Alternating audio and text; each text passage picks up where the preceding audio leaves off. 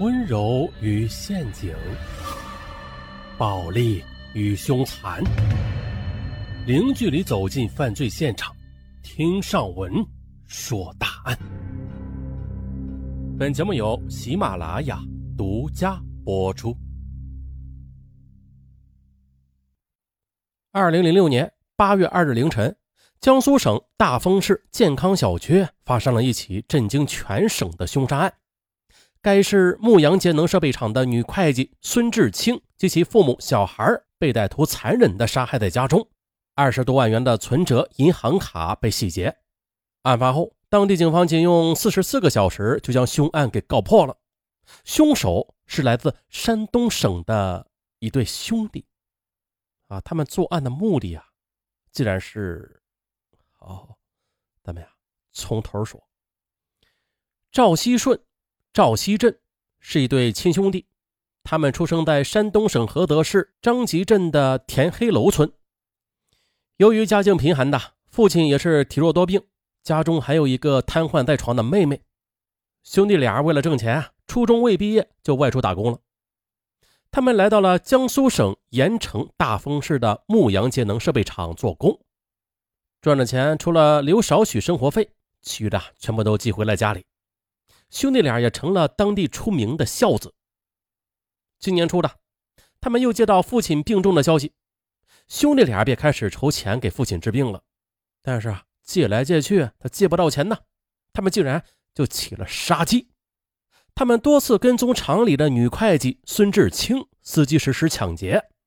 二零零六年八月二日凌晨的，他们翻窗入室，进入了孙志清的家中，可是被发现了。他们干脆一不做二不休，杀鸡顿起，持刀行凶，便酿成了一家四口被屠杀的灭门惨案。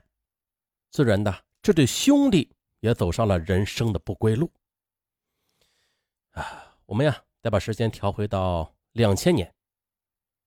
两千年的年初，时年十七岁的赵熙顺与他小一岁的弟弟赵熙振啊，拎着简单的行李来到了江苏省大丰市去找工作。可是由于他们年龄小啊，又没有学历，俩兄弟在市区转悠了一段时间，工作的事儿还是没有着落。哥，我们回去吧。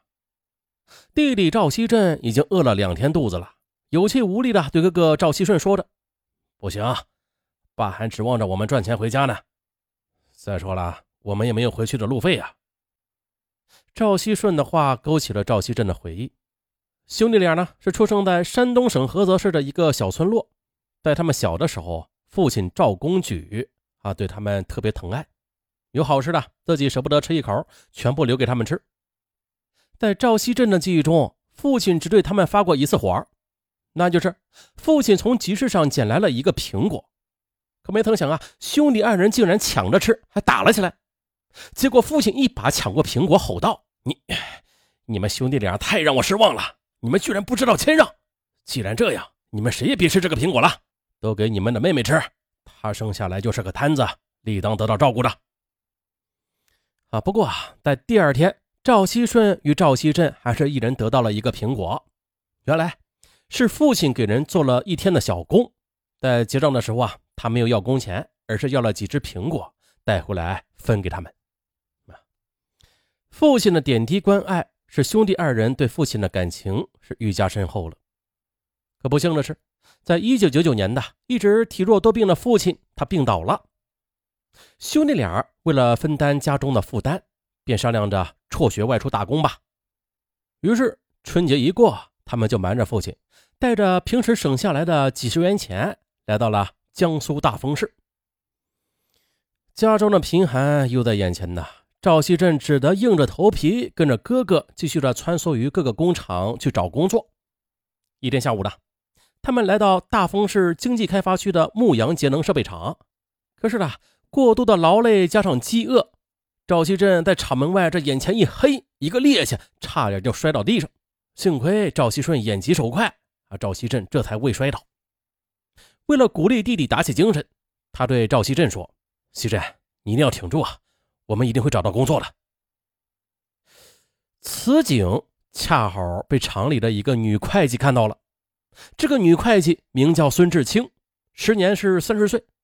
原先在石油公司工作的，婚后丈夫外出到常州去办厂去了，她呢也辞职到了牧羊节能设备厂担任了总账会计。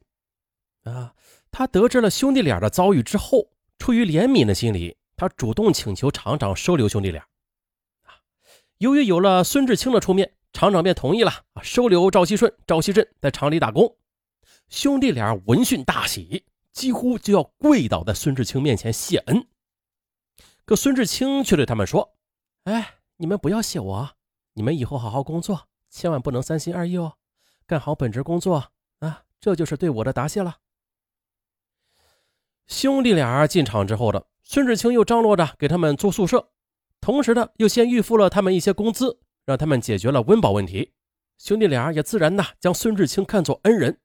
有时不叫他孙会计，就称他为孙大姐。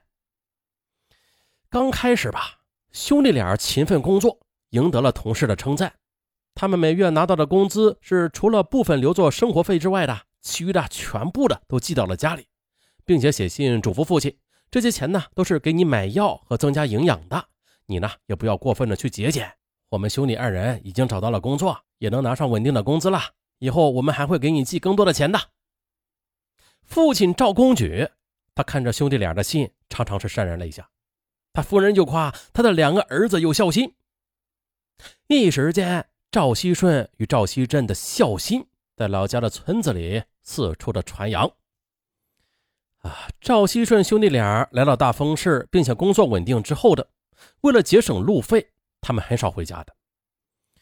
二零零六年的春节刚过，他们突然接到了妹妹托人从老家打来的电话。说父亲患了恶性肿瘤，急需住院手术。撂下电话，兄弟俩吃了一惊，因为此前的他们接到家中的电话或者来信，父亲一直称他身体很好的。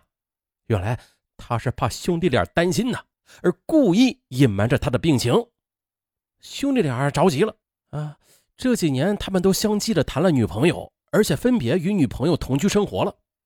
再加上他们的工资大部分是寄回家中的，他们根本就没有积蓄，而给父亲治病那是刻不容缓的事啊。于是兄弟俩决定啊去借钱。但是让他们沮丧的是，他们刚向一些同事开口，就被婉言的给谢绝了。一位同事对他们说：“啊，我倒是有心帮你们呐，可是我这工资很低啊，那我家中的负担也重啊，实在是拿不出钱来的。”那向同事借不到钱，兄弟俩又打算向女朋友的亲戚借钱，啊，但是也是吃了不少的闭门羹，碰了不少的软钉子。那如果说是吃了闭门羹，碰了软钉子还好说啊，关键是啊，这兄弟俩一借钱呢，赵熙顺的女友冷艳啊，他的一位亲戚啊，得知赵家贫寒的情况之后，还劝冷艳放弃赵锡顺。他如此一来，赵锡顺兄弟再也不敢向女友的亲戚家去提借钱的事了。啊，好嘛，这钱没借来，啊，再把女朋友给给整没了。啊，借钱处处碰壁，让兄弟俩的心渐渐的凉了下来。哎，这时，走投无路的赵锡振突然建议说：“哎哥，咱们干脆向孙会计借钱吧，他管厂里的账，只要他肯借啊，就会解我们的燃眉之急的。”爸爸也就有救了。哎呦，赵熙顺想想，确实的，也没有其他办法了，只得点头同意。第二天呢，他们上班之后呢，就抽空去了财务室去找孙志清。来到办公室，见办公室里只有孙志清一个人，赵熙顺便说了：“孙会计啊，我父亲生病了，想向厂里借一千元给我父亲治病，行不行啊？”孙志清一时为难起来。